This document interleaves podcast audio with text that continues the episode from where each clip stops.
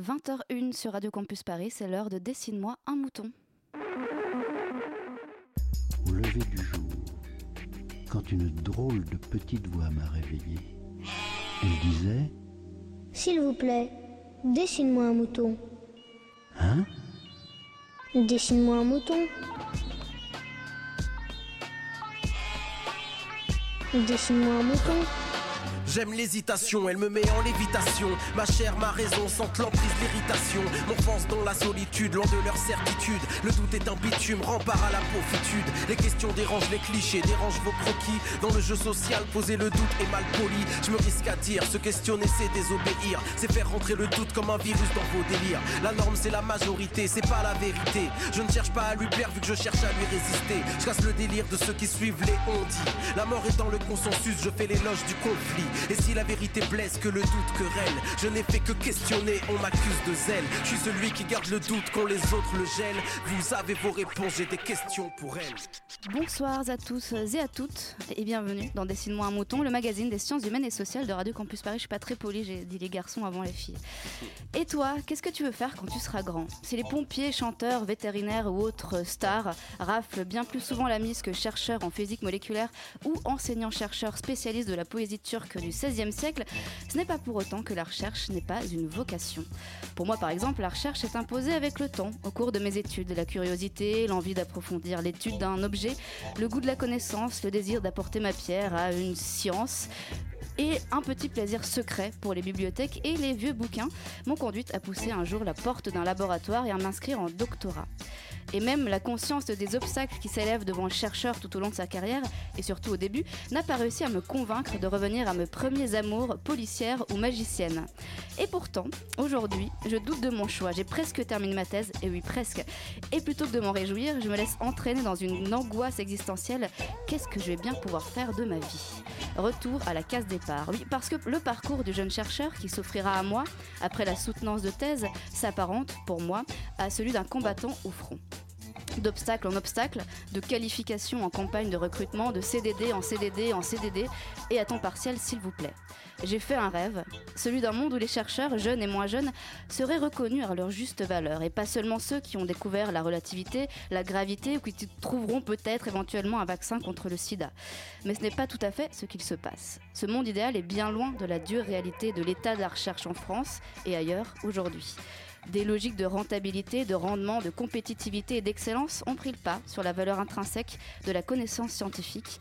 La recherche doit s'intégrer dans le monde marchand, soit rentable ou crève. Oui, sauf que rien n'est fait pour que les scientifiques puissent s'insérer dans le monde de l'entreprise. Les docteurs font peur aux patrons, les scientifiques ont la réputation d'être inadaptables. Que va-t-on bien pouvoir faire d'eux? Pour nous aider à trouver une réponse à cette question, nous vous proposons ce soir un panorama en une heure de l'état de la recherche en France. Quelles sont les difficultés des chercheurs. Le marché de l'emploi peut-il s'ouvrir aux scientifiques? Les solutions proposées par l'État, entre autres, sont-elles viables? Comment les chercheurs défendent-ils leur métier? Y a-t-il un avenir après le doctorat? C'est à toutes ces questions et bien d'autres que nous essaierons de répondre avec notre invitée ce soir, Sophie Duchesne, politiste, directrice de recherche au CNRS, membre de l'ISP et coordinatrice des instances du Comité national de la recherche scientifique. Bonsoir Sophie Duchesne. Bonsoir. Pour cette émission, je suis accompagnée de Flore, Jonathan, Zéphir et Maxime pour la touche d'humour. Bonsoir à tous. Bonsoir. Et tout de suite, c'est l'heure de la mi- minute pédago de Flore.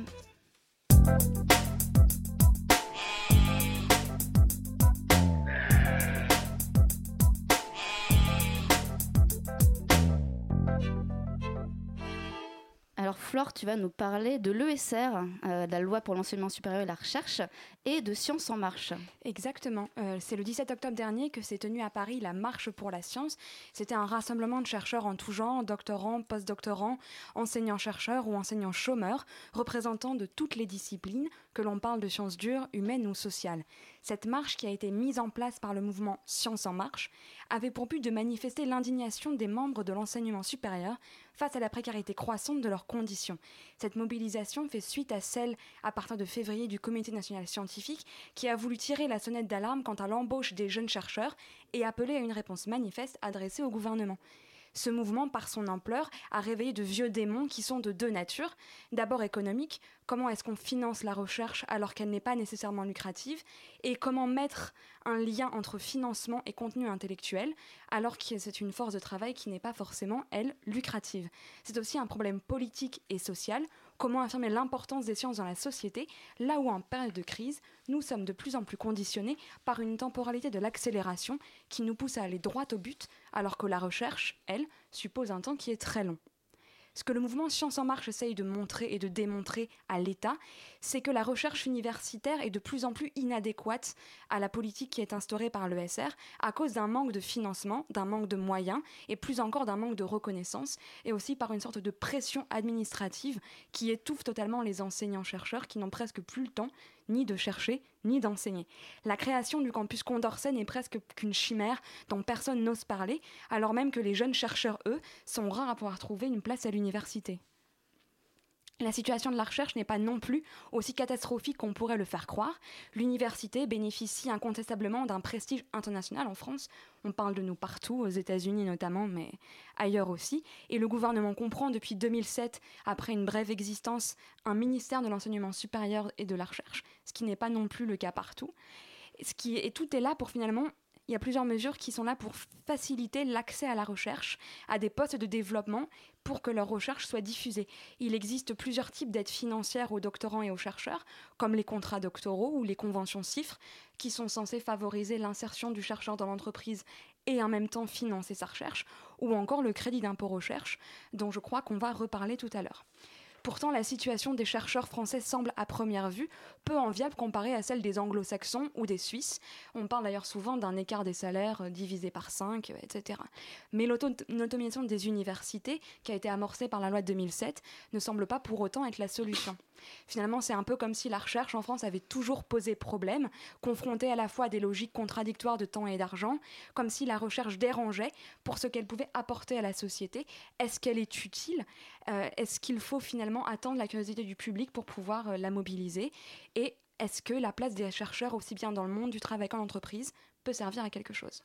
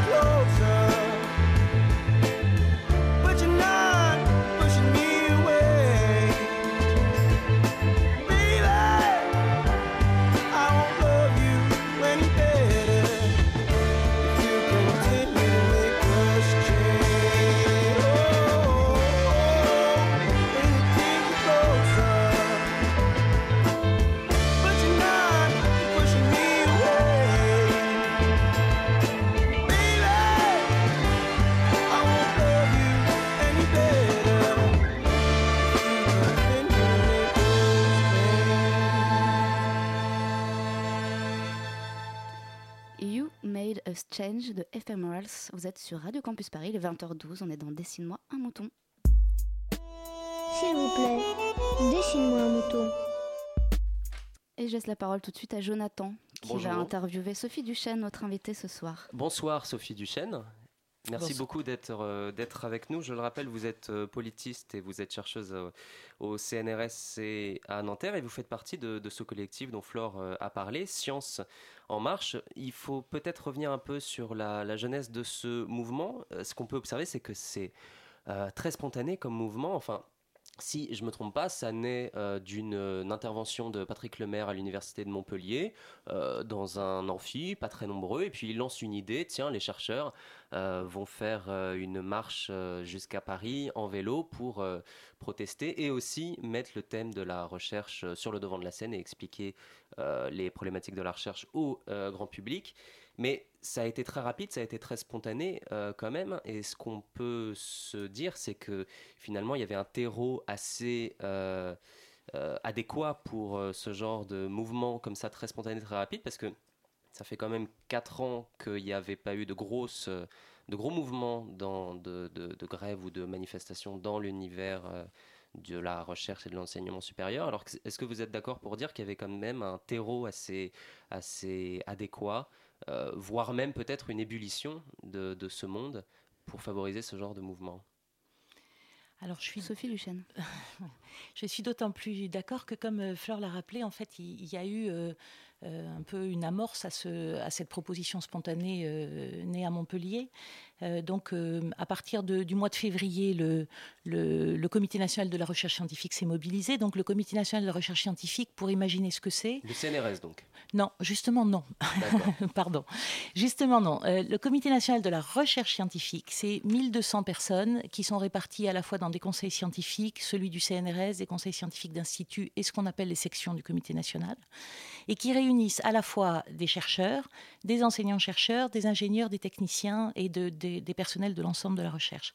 Il a vocation, d'une part, et c'est pour ça qu'on l'appelle du coup euh, Comité national du CNRS, à faire les recrutements des chercheurs, hein, euh, les, fameuses campagnes de recrutement chercheurs, et aussi ingénieurs et techniciens du CNRS. Mais bien au-delà, il se prononce sur euh, globalement la politique scientifique française, puisque le CNRS est très largement en interaction avec l'ensemble des universités sur l'ensemble de la programmation recherche. Donc vraiment, ça ne représente pas que des chercheurs et que des gens du CNRS, mais la moitié, c'est des gens qui ne sont pas par définition au CNRS.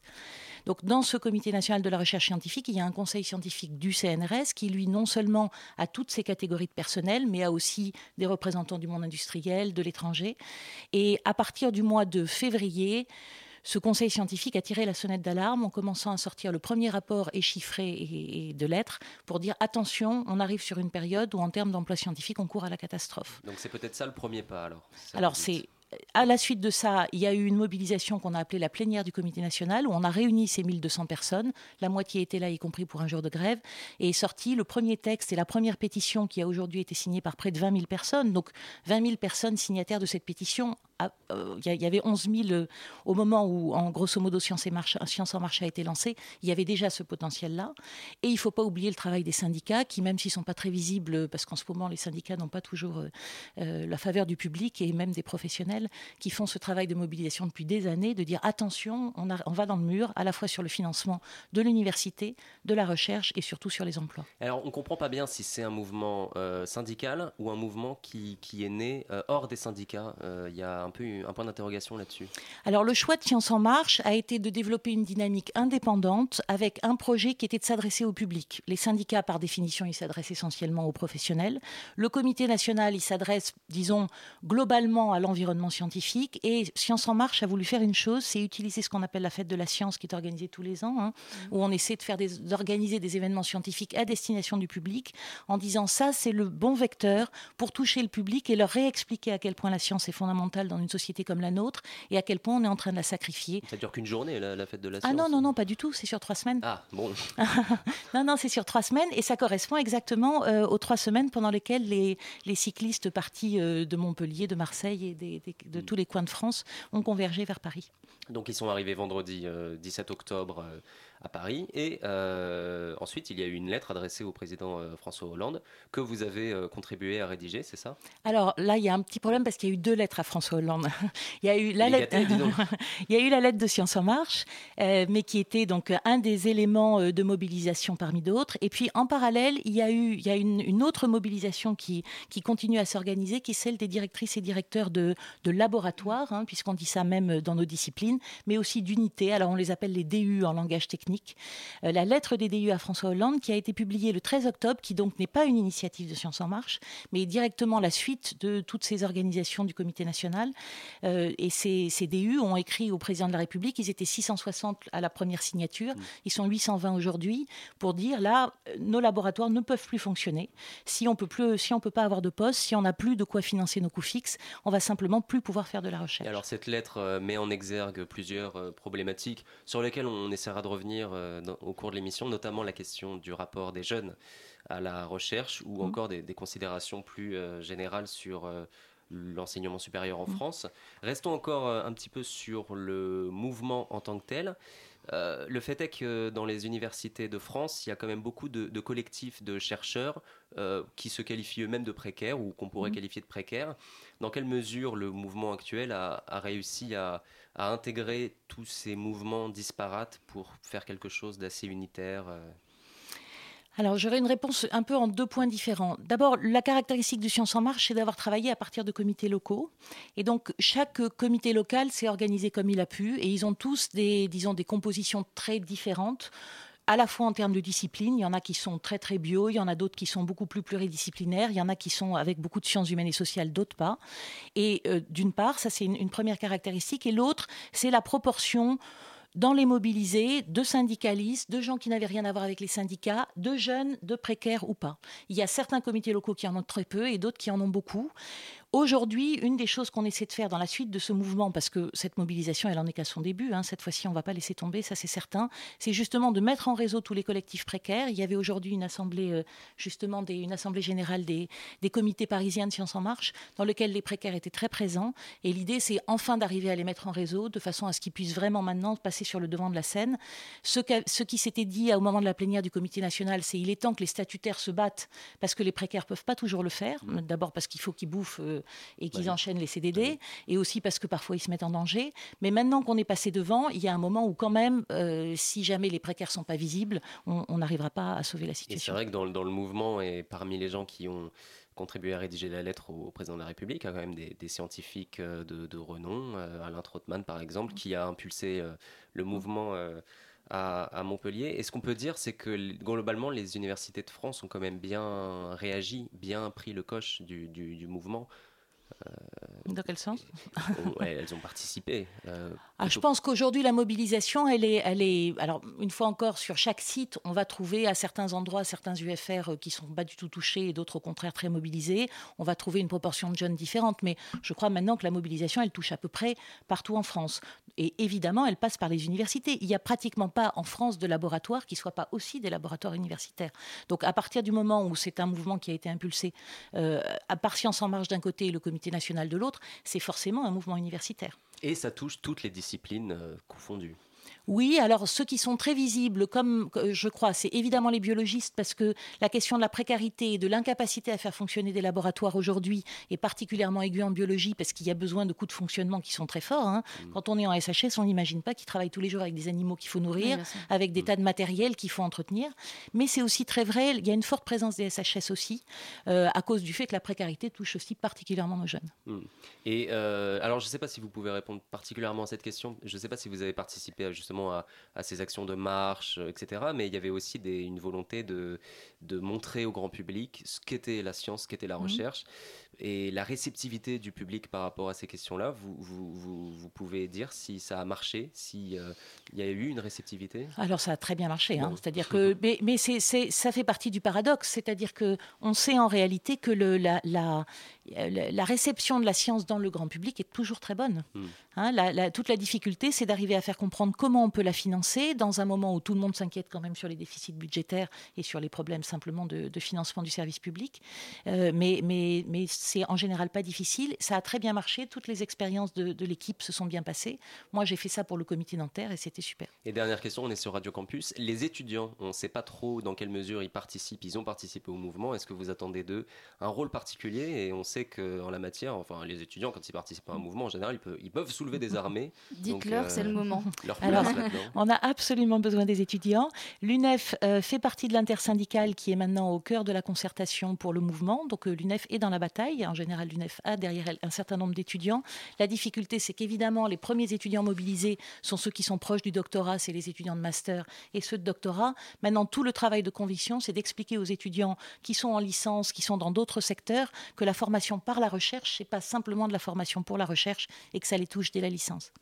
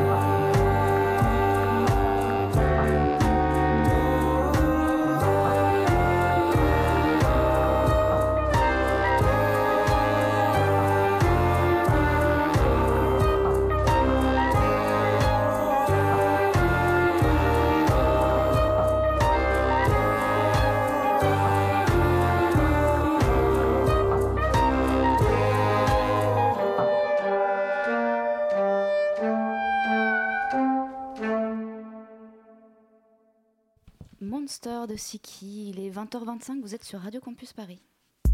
S'il vous plaît, dessine-moi un mouton.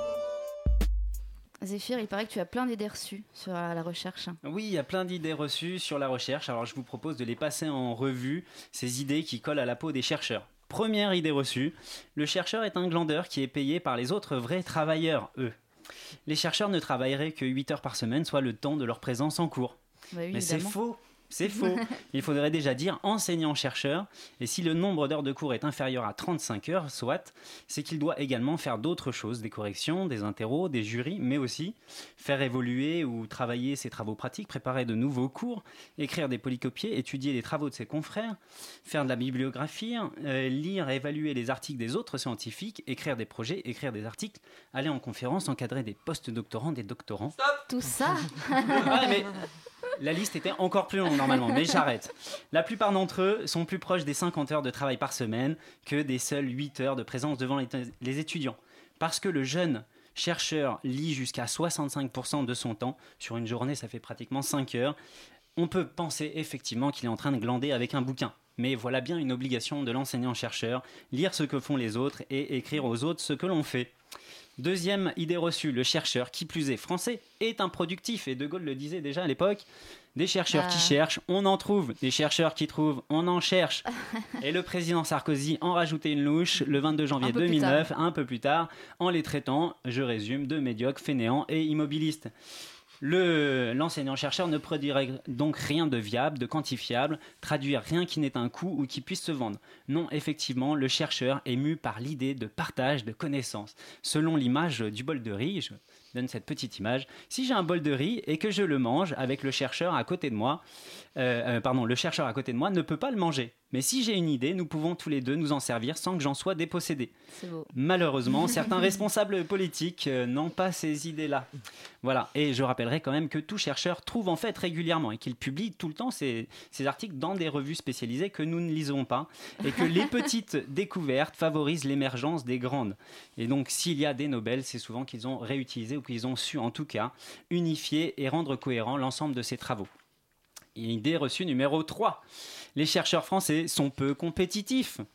Mais c'est faux Malgré l'effort fait par le gouvernement pour convaincre l'ensemble de la population du contraire, et notamment avec les critères de Shanghai, les fameux, les chercheurs français sont pour l'instant particulièrement compétitifs. Les indices bibliographiques standards placent la France au quatrième rang mondial pour sa recherche en sciences dures, sixième en général, le CNRS est premier européen et quatrième mondial. Certes, nous sommes rattrapés, mais il est facile d'accuser les, les enseignants-chercheurs ou le CNRS d'en être responsables. N'oublions pas la baisse justement des fonds accordés à la recherche ou la politique de réduction du nombre de postes qui fait dire au prix Nobel de physique en 2007, euh, Albert Fert, que aujourd'hui il n'aurait pas pu avoir la même carrière à l'université. Idée reçue numéro 4, la recherche coûte cher et est inutile. Là, je vais passer assez vite. En fait, elle coûte de moins en moins cher puisque les budgets alloués sont en baisse depuis 2002 hein, de façon assez constante. Euh, et puis, euh, inutile, je rappelle que une recherche appliquée ne peut se faire sans recherche fondamentale. Comment aurait-on pu faire des, cartes à puces ou des puces à ADN sans avoir décrypté les séquences biologiques? L'aurait-on fait si vite sans les séquenceurs robotisés? Y aurait-il des lasers, lasers chirurgicaux pour nous opérer si l'on n'avait pas essayé de comprendre la nature de la lumière? Je vous laisse y répondre, a priori non. Les chercheurs se plaignent tout le temps du manque de crédits alors qu'ils ont été renforcés via les crédits impôts recherche. Là, je passerai également très vite. En fait de quoi Donc, c'est bien sûr faux. En fait de quoi Très peu revient à la recherche. Je vous dis juste le rapport de la Cour des comptes de 2008 euh, disait que sur les 1600, euh, les 1,6 milliard d'euros alloués aux entreprises pour la recherche et le développement, seulement 0,4 étaient allés directement à la recherche en vrai. Euh, il me reste euh, 30 secondes pour vous dire les anciens chercheurs sont grassement payés. Bon, à Bac plus 8, vous pouvez être payé sous le SMIC et maître de conférence à 2300 euros. Je vous laisse juger. Le chercheur est inadapté à l'entreprise. Je vous Faux. laisse lire. Bah, faux, faux, doublement faux. faux. Je n'ai pas le temps de vous dire, mais lisez le livre euh, de Henri Bergson sur la spécialité, euh, qui est regroupé dans un ouvrage qui s'appelle euh, La politesse, qui est extraordinaire à ce Et sujet. qu'on mettra en lien Dernière, sur le site Radio Campus voilà, exactement. Et dernière idée reçue, les chercheurs sont mal fringués. Bon, là, par contre, euh, j'avoue que on va dire qu'ils ils ont leur style. Voilà. Merci beaucoup Zéphyr. On va continuer avec Jonathan et notre entretien. On va parler euh, plutôt de, des jeunes chercheurs. Oui, et notamment, c'est vrai que c'est intéressant ce rapport entre les jeunes et la recherche et ce rapport aussi euh, entre les jeunes et, les entreprises. Qu'est-ce que vous pouvez dire? Moi, il y, avait un point de, la, chronique de Zéphyr qui m'intéresse, c'est-à-dire que les, docteurs, les doctorants, ceux qui, font de la recherche et qui après euh, n'arrivent pas à, pénétrer le monde de la recherche, euh, cherchent du travail dans le milieu professionnel mais n'arrivent pas à en trouver parce que les, entreprises ne s'intéressent pas aux, doctorants et ne s'intéressent pas à la valeur ajoutée qu'ils peuvent, peuvent apporter. Qu'est-ce que vous pensez de ça? Est-ce que, est que vous, euh, vous pensez que le doctorant a une place dans le milieu professionnel? Est-ce qu'il a envie de prendre cette place? Et est-ce euh, est-ce qu'il a vraiment quelque chose à apporter? Euh, on aimerait avoir des exemples concrets là-dessus. Voilà, impossible de répondre non. Mais écoutez, non. Ah, C'est évident que c'est, on- on peut, euh, on peut discuter la spécificité de la situation française pour ce qui est euh, des grandes difficultés que rencontrent nos universités et nos laboratoires, parce qu'il y a des difficultés partout en Europe.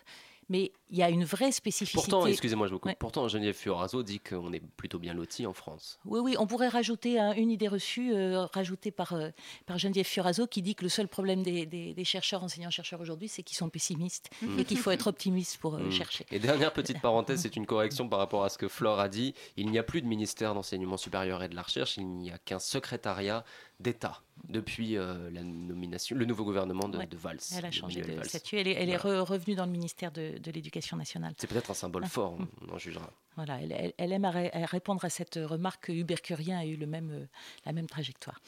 Euh, donc, sur les, une vraie caractéristique de la France, c'est à la fois qu'on forme beaucoup moins de docteurs que les pays équivalents, et notamment les pays européens, et qui sont beaucoup plus au chômage.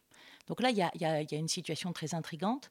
Hein. Pour dire les choses de façon très, très simple, aujourd'hui, euh, parmi les docteurs de plus, qui ont passé leur thèse depuis trois ans, on est encore à 10% de taux de chômage. Hein. donc des gens qui ont fait au moins bac plus 8, souvent bac plus 10, parfois bac plus 12. Il faut juste, euh, je, je sais, je, je me figure pas complètement le public de cette radio, mais il faut savoir que faire une thèse, c'est vraiment difficile. Oh oui. Hein. c'est pas seulement que les conditions sont difficiles, mais c'est vraiment une épreuve, euh, voilà, d'intelligence, de, de, de, travail forcené, qui demande beaucoup d'autonomie. Euh, et donc, à la fois euh, ces gens qu'on a formés, qui ont mis beaucoup d'efforts, qu'on a formés quand même cher, parce que c'est difficile de le faire, mais on les a quand même, on a quand même payé un système universitaire pendant pendant huit ans pour les former. On a souvent quand même essayé de donner des bourses. On a trouvé des systèmes pour les aider à se financer. Bon. Et au bout, trois ans après avoir fini leur thèse, ils se retrouvent à 10% de chômage, qui est quand même énorme. Dans les pays comparables, c'est de l'ordre de 2%. Donc là, on a vraiment une différence phénoménale. Et pour autant, on forme par rapport à la population beaucoup, beaucoup moins de docteurs. C'est 12 000 en France et c'est beaucoup, beaucoup plus en Allemagne et en Angleterre. Donc là, il y, a une, il, une, vraie énigme. Alors c'est une énigme dont tout le monde a évidemment la solution. C'est ce qu'on appelle en France la dualité du système d'enseignement supérieur. C'est l'existence des grandes écoles. Hein, c'est les, grandes écoles qui, elles, forment des ingénieurs. Et alors que dans les autres pays comparables, dans les, les pays anglo-saxons, aux États-Unis, en Allemagne, en Angleterre, les docteurs ont leur place naturelle dans la haute fonction publique, dans euh, les, élites des entreprises, euh, voilà, dans, donc dans les fonctions de, direction. Chez nous, les, chercheurs, les, docteurs, globalement, sont renvoyés vers le système d'enseignement public. Or, ça, c'est une vraie erreur. C'est-à-dire que former des gens par la recherche, ça n'est pas les former pour la recherche. L'important de la formation par la recherche, c'est en gros qu'elle structure par le doute, par le sens de la critique, par euh, la persistance dans la durée, c'est-à-dire vraiment, une fois encore, une épreuve de thèse, c'est une épreuve de longue durée. Et donc, ça donne, ça, ça crée des gens qui ont des capacités intellectuelle, de courage, de fermeté, d'autonomie, qui sont et aussi d'abnégation particulièrement importantes. Or, on leur fait pas la place dans notre société parce qu'on passe, on préfère embaucher à leur place les gens sortis des grandes écoles qui n'ont pas du tout la même formation. Mais je vais me faire un peu l'avocat du diable. Mais est-ce que vous pensez que les chercheurs, les docteurs, qui, passent des années à faire une thèse, donc qui, a, qui, qui mettent en, en action toutes les valeurs que vous avez citées, ont envie après cela de rejoindre le monde professionnel et de travailler en entreprise et de d'essayer de s'adapter un monde professionnel qui est de plus en plus rapide, qui est de plus en plus effréné, même les professionnels eux-mêmes l'avouent et le reconnaissent et sont perplexes par rapport au rythme qui, qui, a lieu en ce moment dans les entreprises. Est-ce que les docteurs ont envie, après des années de, de travail autonome, de faire partie de ce monde-là? Alors, ils ne peuvent pas en avoir envie dans un système qui ne les reconnaît pas. Il faut savoir aujourd'hui que dans les conventions collectives en France et dans la haute fonction publique, le diplôme reconnu le plus élevé, c'est le diplôme de master. Donc, si vous avez fait un doctorat, au moment où vous allez être embauché par une entreprise, vous allez être embauché sur un diplôme qui est 3, 4 ou 5 ans inférieur au vôtre. Ça veut dire évidemment que vos rémunérations sont à la clé, ça veut dire que les responsabilités qu'on vous confie sont, correspondantes. C'est pareil dans la haute fonction publique, ça c'est quand même incroyable. C'est-à-dire que si vous rentrez dans la haute fonction publique, c'est ça qu'on reconnaît, à part évidemment dans la recherche, c'est votre master. C'est pas du tout le cas si vous faites une thèse en Angleterre ou en Allemagne. L'élément le, le plus évident pour le mesurer, c'est le fait qu'en France, il n'y a pratiquement pas de docteurs dans l'élite politique ni au gouvernement ni à l'Assemblée, alors que les gouvernements allemands, anglais vont être, sont pleins de gens qui ont des doctorats. À part peut-être Isabelle euh, de Tis-Saint-Jean, je crois, qui peut-être est un allié dans votre euh, combat, puisque elle, elle, travaille au Conseil régional d'Île-de-France et elle est euh, une ancienne, c'est une ancienne chercheuse. Donc elle est, elle est particulièrement sensible à ces questions. Elle est non seulement une ancienne chercheuse, mais ça a été surtout un, aussi un membre actif du, mouvement précédent qu'on appelait souvent la recherche. Hein. donc elle, a, elle, elle a d'une certaine façon, elle est passée à la politique par la mobilisation pour la recherche et l'enseignement l'enseignement supérieur. Donc elle est effectivement tout à fait désignée pour être porteuse de, de ces messages-là. Et, Vas-y Zéphir, tu as une question. Ne vous battez pas. Jonathan Mais toujours sur ce, sur, ce, sur ce rapport entre les jeunes et la, et la recherche, enfin, vous, vous, dites que le, le, les, les, autres pays euh, n'hésite pas à embaucher euh, des, doctorants, mais euh, moi, je me, pose la question de savoir si les doctorants ont envie de, s'adapter au, monde, professionnel. Et qu'est-ce que vous pensez de ces, profs? Là, on, retourne au profil de l'étudiant qui veut faire une thèse. Qu'est-ce que vous pensez de ces profs qui disent aux étudiants qui veulent se lancer dans une thèse, si j'étais vous, je partirais à l'étranger, vous serez mieux loti, vous serez mieux traité. À la limite, revenez en France pour euh, trouver un contrat, mais faites votre thèse à l'étranger, ça vaut mieux. Qu'est-ce que vous pensez de cette attitude? D'abord, je ne crois pas qu'on dit ça, hein, parce que euh, pour le coup, faire une thèse à l'étranger pour retrouver un poste en France, ça n'a pas, c'est pas très efficace. Hein. Euh, le, processus, il est plutôt inverse, c'est-à-dire qu'à la limite, on dit si vous faites une thèse, sachez que, étant donné les perspectives d'emploi dans, l'enseignement supérieur et la recherche, et étant donné que vous, aurez beaucoup de mal à trouver une embauche dans la haute fonction publique ou euh, dans le dans le secteur privé, vous serez obligé de vous expatrier après. C'est plutôt ça qu'on va leur dire. Quand on, donc moi, je, dirige des thèses. Hein, c'est évident qu'aujourd'hui, quand on a face à nous des jeunes que ça a l'air d'intéresser, on est quand même obligé de les prévenir qu'ils vont rentrer dans la galère. C'est évident. Donc c'est déjà, on les voit, on les, on les, on les coach pendant des années pour qu'ils arrivent au bout de leur thèse et on n'ose pas leur dire que le jour de la soutenance, ça n'est que le début du problème. Alors maintenant, ça commence à savoir. Voilà, maintenant ça commence à savoir. Ils le savent très bien, mais quand même, ils espèrent toujours souffler après. Or, c'est franchement pas ça qui se passe. Et le problème, c'est que du coup, y compris si on se limite à la question de l'enseignement supérieur et de la recherche, ça veut dire qu'au moment où on finit par intégrer des jeunes dans le système, ils sont déjà épuisés. D'une certaine façon aigris, habitués à une compétition qui est méchante, franchement, ça nous fait un avenir avec des jeunes collègues euh, qui n'est pas réjouissant. Quoi. Là, il y a vraiment quelque chose de très difficile. Donc, c'est pour ça qu'on ne peut pas quand même leur, euh, euh, leur faire miroiter des choses que, qu'on n'aura pas. C'est, c'est une vraie responsabilité d'encadrer des thèses. Hein. On vit pendant 3, 4, 5 ans à côté de, de, quelqu'un avec qui on, on, voit tout le développement de, de, son intelligence et en même temps, on sait qu'on voit dans le mur. Donc, c'est quand même très, très pénible. C'est aussi pour ça qu'après, on se met à activer la machine à, la, la machine à précarité parce qu'alors qu'on est tous contre ça, on se retrouve quand même à essayer de trouver des petits contrats, des CDD, des machins, pour essayer de faire en sorte qu'ils puissent simplement. Et là-dessus, il y a un chiffre quand même assez parlant. C'est en moyenne, l'âge moyen euh, d'un c'est 33 ans pour rentrer véritablement dans le monde de la recherche et de l'enseignement, c'est-à-dire euh, avec un, CDI, quoi, en gros. Donc ça veut dire que de, 23 ans à, 33 ans, on imagine la succession de petits contrats précaires. Euh. Et alors, Là, en plus, c'est particulièrement dramatique au sens où c'est la preuve de la déstructuration, euh, j'allais dire finale, c'est exagéré, mais du modèle français. Le modèle français, c'est un modèle qui fonctionnait avec une embauche au plus près de la thèse, hein, avec l'idée que, à peine passé la thèse, justement, dans l'année suivante, on devait pouvoir intégrer le système, ou un an, ou deux ans, ou trois ans maximum après. Et d'une certaine façon, on échangeait cette autonomie que donne le statut dans la fonction publique et la certitude d'avoir un emploi en vie par le fait qu'on savait qu'on ne serait pas bien payé en gros. À partir du moment où on devenait fonctionnaire, hein, les fonctionnaires en France ne sont pas très bien payés, on le sait très bien, mais c'était un espèce d'échange et c'est ça qui rendait le système attractif. On se glorifie toujours du fait qu'on continue à, recruter beaucoup d'étrangers. Alors c'est de plus en plus vrai, on les recrute surtout parce qu'ils n'ont plus du tout de boulot chez eux, donc euh, forcément ils viennent aussi chercher chez nous. Mais c'était vraiment ça le modèle français. C'était, on crée un système qui a une forte autonomie parce que les gens sont recrutés très jeunes à un moment où ils ont plein d'idées, où ils peuvent vraiment démarrer leur carrière. C'est exactement ce que disait justement le, prix Nobel que vous citiez tout à l'heure, hein, avec cette possibilité-là de s'épanouir très tôt. Et là, on fait exactement le contraire. Or, ces gens qu'on condamne pendant dix ans à chercher du boulot en sachant qu'il n'y a pas de marché de l'emploi, c'est vraiment une catastrophe. Soit-disant, on nous importe un modèle américain ou un modèle anglo-saxon, dans lequel il y a effectivement un marché du postdoc, où pendant dix ans, les gens vont tourner, ils vont passer de postdoc en postdoc, mais alors d'abord, ce n'est pas des CDD de trois mois, c'est des contrats de trois ans, ce qui n'est pas du tout la même chose que ce qu'on fait nous, notamment en sciences humaines et sociales. Mais surtout, la perspective, c'est qu'au bout de dix ans, ils vont avoir un emploi bien payé, avec la capacité de monnayer ce qu'ils ont fait. Donc nous, c'est vraiment c'est la double peine. Un contrat de trois ans pour un chercheur, ça ne, le permet pas d'avoir une vision de recherche, justement, c'est-à-dire une vision euh, à long terme où il peut essayer d'élaborer des, des, hypothèses euh, et d'aboutir à des conclusions? C'est trop court? Il n'y a pas de. Alors, y a, alors y a une, non, il n'y a pas de projet de recherche digne de ce nom qui se fait en moins de 5 à 10 ans. Hmm. C'est ça un projet de recherche.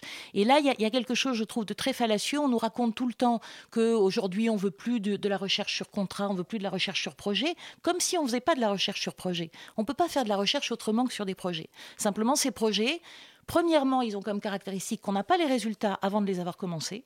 Or, la façon dont aujourd'hui on nous demande de faire des contrats, euh, de, faire des appels à propositions, comme il faut avoir trouvé en trois ans, on ne peut déposer des projets que sur ceux dont on connaît déjà la réponse. Sinon, on n'est juste pas capable de prévoir ce qui va se passer. C'est parti. Euh, je pense que c'est vrai dans toutes les disciplines, mais en sciences humaines et sociales, c'est évident que l'intérêt de la recherche, c'est que quand on commence une recherche, on ne sait pas où on va. Et on leur demande de trouver avant, c'est ça, en gros? Étant donné que maintenant toute l'évaluation se fait sur projet, si dans le projet on dit on demande un blanc-seing, c'est-à-dire qu'on commence en disant je ne sais pas du tout où je vais aller, je ne sais pas où je vais arriver, mais c'est ce chemin-là qui m'intéresse, évidemment on ne gagne pas.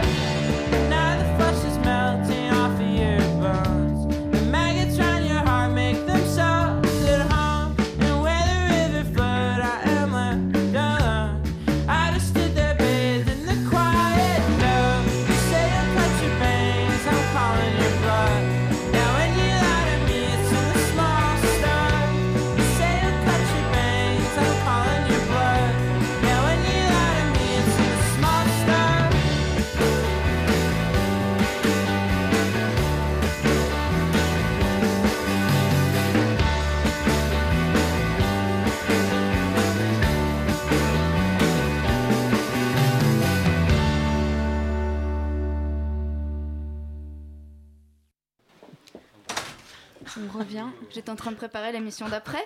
Culture Bangs, Radiator Hospital, 20h44 sur Radio Campus Paris.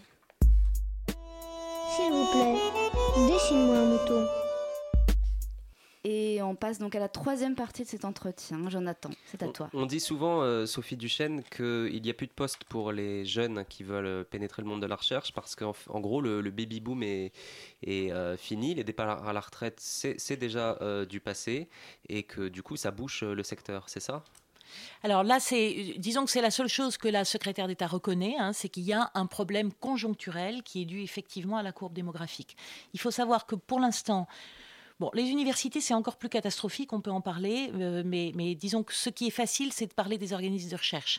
Dans les organismes de recherche, si une fois encore, on en reste pour les, aux docteurs, parce que je veux juste mettre une parenthèse, la question de la précarité dans l'enseignement supérieur et de la recherche, elle ne touche pas que les docteurs. Hein, là, je comprends qu'ici, ça vous intéresse particulièrement, mais il faut savoir que dans les universités, il y a 22 000, ce qu'on appelle biatos, qui sont en précarité. Donc des gens qui vont faire les fonctions administratives, faire tourner l'université et qui sont sur des contrats précaires. Au CNRS, c'est un tiers des effectifs qui est comme ça en précarité. et c'est souvent eux qui d'ailleurs euh, mobilisent euh, souvent euh, les mouvements de protestation, puisqu'il y a des raisons. Oh bah oui et non, hein, parce qu'alors eux, ils ont des conditions de carrière. Là, pour l'instant, on plaint les docteurs, mais alors franchement, les ingénieurs et les techniciens à l'université et, et dans les organismes, c'est épouvantable. Il n'y a plus aucune carrière, ils sont extrêmement mal payés, ils se prennent tout le poids, on ne remplace pas les postes à côté d'eux, c'est vraiment des conditions de travail qui sont devenues épouvantables. Bon, mais c'est une parenthèse. Si on en reste euh, sur la question de, de, la, le moment problématique de que la courbe démographique fait à l'ouverture des, emplois dans les organismes et à l'université. Il faut savoir notamment dans les organismes, donc le CNRS notamment, mais l'INSERM, mais l'INRA, mais l'INRIA, etc. Ça, c'est tous les organismes de recherche qui ont participé à la lettre ouverte euh, au président de la République hein. du 17 octobre. Absolument, sachant qu'il y a aussi ce qu'on appelle les équipes d'accueil, c'est-à-dire des équipes qui sont que universitaires. Hein. Tout le monde est, mêlé là-dedans. Donc, dans ces, euh, de, la, la, règle aujourd'hui, c'est qu'on remplace, et c'est considéré comme, euh, comme une gentillesse qu'on nous fait, on remplace les départs à la retraite, on essaie de les remplacer à un pour un. On nous dit qu'on le tient à un pour un. Or, c'est une concession, puisque normalement, dans la fonction publique, vous savez qu'on doit, doit remplacer qu'un départ à la retraite sur deux, puisqu'on est dans cette obsession que le service public en France est trop important et que c'est ça qui plombe le déficit. On pourrait vraiment le discuter.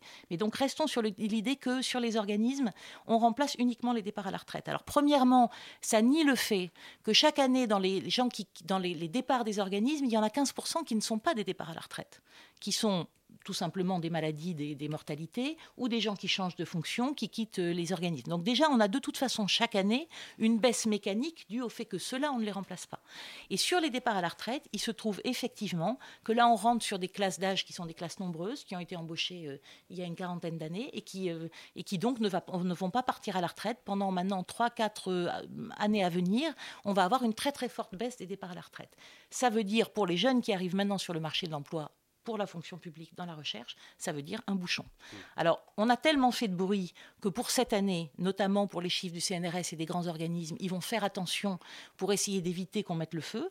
Donc, le résultat, c'est qu'on va avoir une bonne année euh, de, recrutement chercheurs. Mais premièrement, c'est les fonctions ingénieurs et techniciens qui vont continuer à payer, parce que par contre, on ne va pas du tout réaugmenter les campagnes d'emploi pour eux.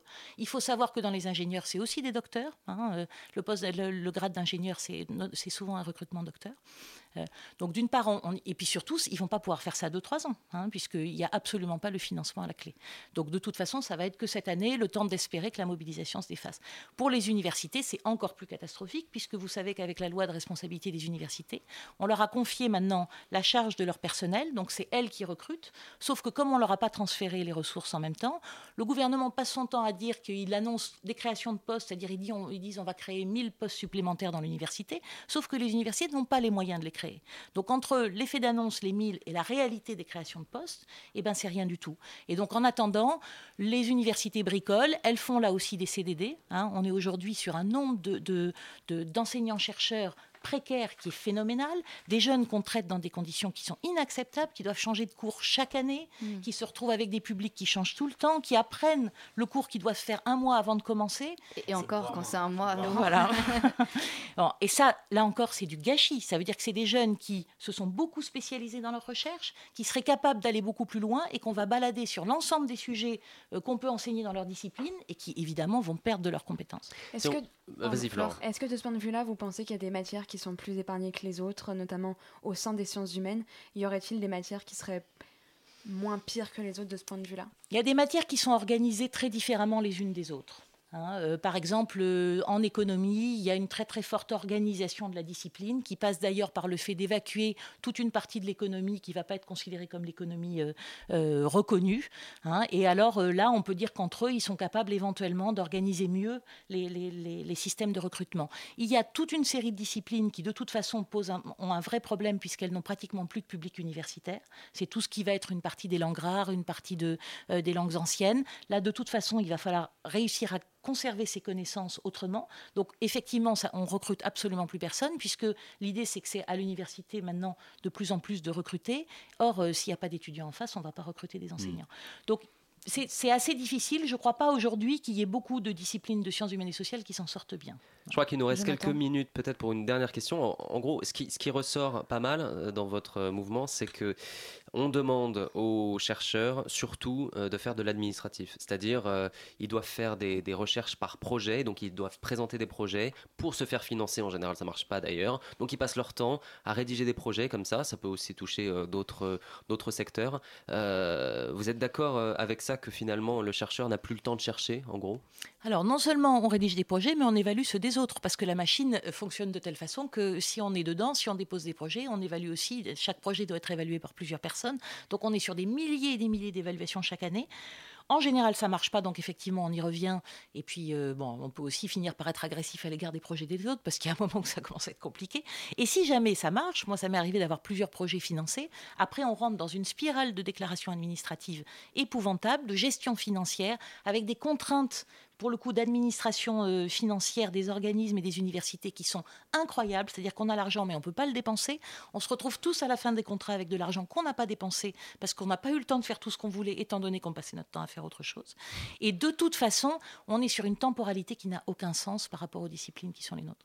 Quelles solutions alors, pour terminer, quelles sont les solutions concrètes qu'on peut mettre en place rapidement euh, pour, régler tous ces problèmes de la science et faire avancer un petit peu euh, le monde de, la recherche Alors la première solution, c'est un choix politique c'est-à-dire de décider.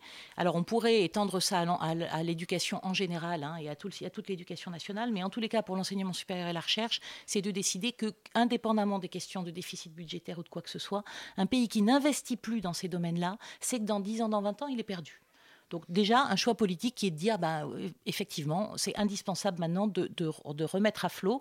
Une fois encore, les prix Nobel qu'on a aujourd'hui, ils ont été formés il y a 20 ans, il y a 30 ans, et ils le disent eux-mêmes, s'ils étaient formés aujourd'hui, ils seraient sans doute pas Nobel.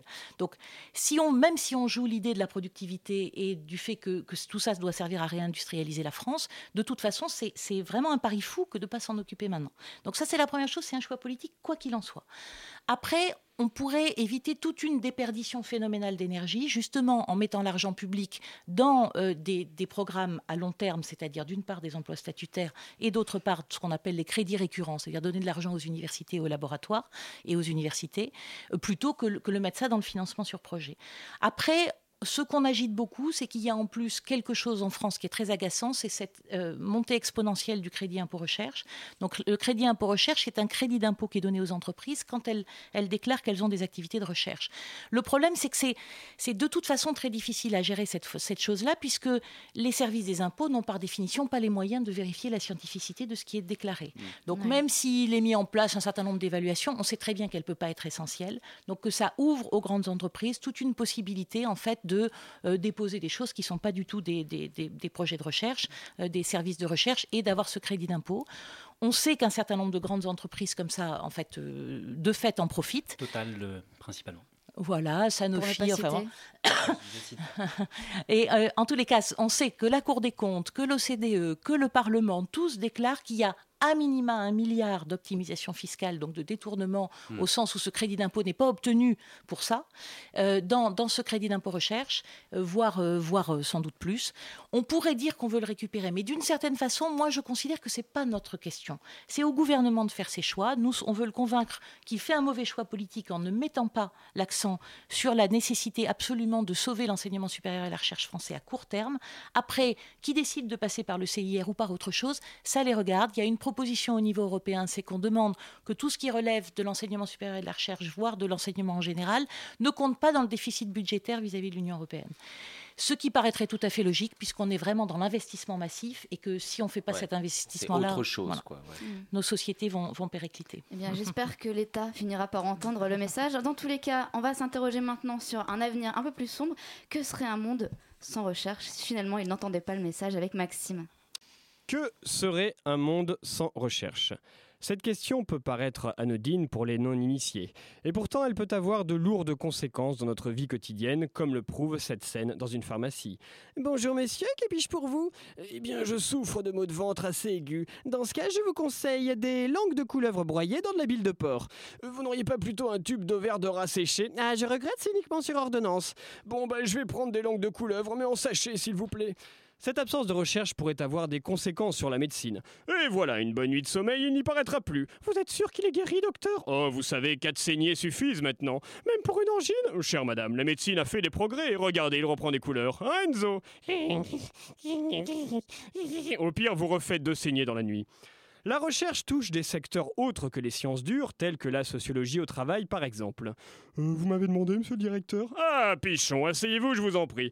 Pichon, j'ai analysé vos derniers dossiers et laissez-moi vous dire ceci. Toi, pas travailler assez. Moi avoir, dit à toi 4 dossiers 5 jours. Toi, faire 4 dossiers 10 jours. Trop lent. Si toi continuer, moi, pas donner plus argent à toi. Moi, peut virer toi. Mais monsieur le directeur, toi, pas interrompre moi. Moi, chef à toi. Toi, retourner dans le bureau à toi. Fin conversation. Imaginons ce que serait la psychologie sans recherche. Petite déjà, j'avais du mal à trouver ma place dans ma classe. Je pense que c'est pour ça que je n'arrive pas à m'imposer dans mon travail. C'est sans doute aussi qu'on cherche à me brimer. Vous pensez que c'est pour ça? Non, je pense que c'est parce que t'es moche. Ça fera 50 euros la semaine prochaine. De même, quelle crédibilité aurait un ethnologue sans moyens? Bonsoir et bienvenue dans Étudions-les. Je reçois le professeur Louis-Henri Monlois de Chastenay, éminent ethnologue et professeur à l'université station-service Laverie Supermarché d'Angoulême. Bonsoir. Bonsoir. Professeur, vous avez passé huit mois à étudier la tribu des Wata Wata au sud de l'Amazonie. Pouvez-vous nous délivrer vos premières conclusions sur cette passionnante peuplade? Il pue Hmm, fascinant. Et qu'en est-il de leurs habitudes? Bouffe est immangeable, ça fait trois semaines que j'ai la diarrhée. Hmm, Saisissant, professeur. Tout de suite, la météo. La météorologie aussi est le résultat de nombreuses années de recherche. Dieu fera pipi sur l'est de la France, il se mouchera sur la partie nord avec des températures de 8 à 11 degrés Celsius. Il sera très en colère en Auvergne et on observera de gros morceaux de coton dans le ciel sur le bassin parisien. C'est la fin de la météo et de cette chronique, merci d'avoir écouté. Merci beaucoup Maxime pour cette chronique. Merci à notre invitée Sophie Duchesne d'avoir accepté notre invitation, à nous avoir éclairé sur, sur tous ces sujets passionnants. Merci, merci à Zéphyr, Flore, Jonathan, enfin un petit bisou à Anaïs. Et puis ben, je voulais accueillir François qui va entrer dans ce studio. François qui va nous euh, dire ce qui va se passer ensuite dans Amplitude sur Radio Campus Alors Paris. dans Amplitude, euh, ce soir, euh, c'est la première sélection extérieure avec le Mata Sound System, euh, qui est un collectif de, de jeunes, de jeunes talents euh, DJ qui vient nous présenter bah, leur son, leur univers, euh, etc. Donc ça, ça promet euh, une belle émission. Ça promet une belle émission, euh, plein de partage d'expériences, de disques, et c'est vinyle only ce soir. On est en train de programmer la machine. Oh yeah. Eh bien, bonne émission à vous. Merci à tous. Et puis nous, on se retrouve dans un mois sur Radio Campus Paris. Et bravo, bravo à tous et merci. Merci. Bonsoir.